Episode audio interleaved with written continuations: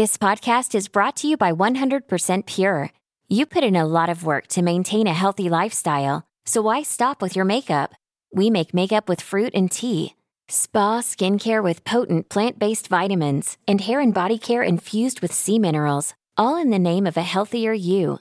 Visit 100%pure.com to shop our clean beauty collection. A Better Life with Dr. Sanjay Gupta. Is soy everything it's cracked up to be? I'm Dr. Sanjay Gupta, CNN's chief medical correspondent. In 1999, the FDA began allowing foods that contain soy protein to say they can help you reduce your risk of heart disease. Fast forward to 2017, and the FDA is considering revoking that authorized health claim. So, what's going on here? Well, the science has changed a bit over the last two decades. Most people agree that plant based diets are healthier overall than the typical American diet, consisting of lots of saturated fat and red meat. But the mechanisms by which plant protein can reduce someone's risk of cardiovascular disease are a bit more complicated.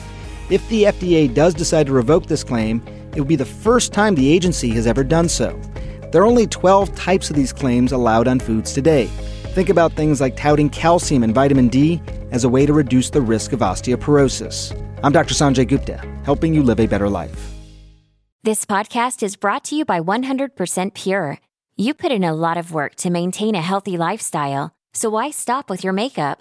We make makeup with fruit and tea, spa skincare with potent plant based vitamins, and hair and body care infused with sea minerals, all in the name of a healthier you.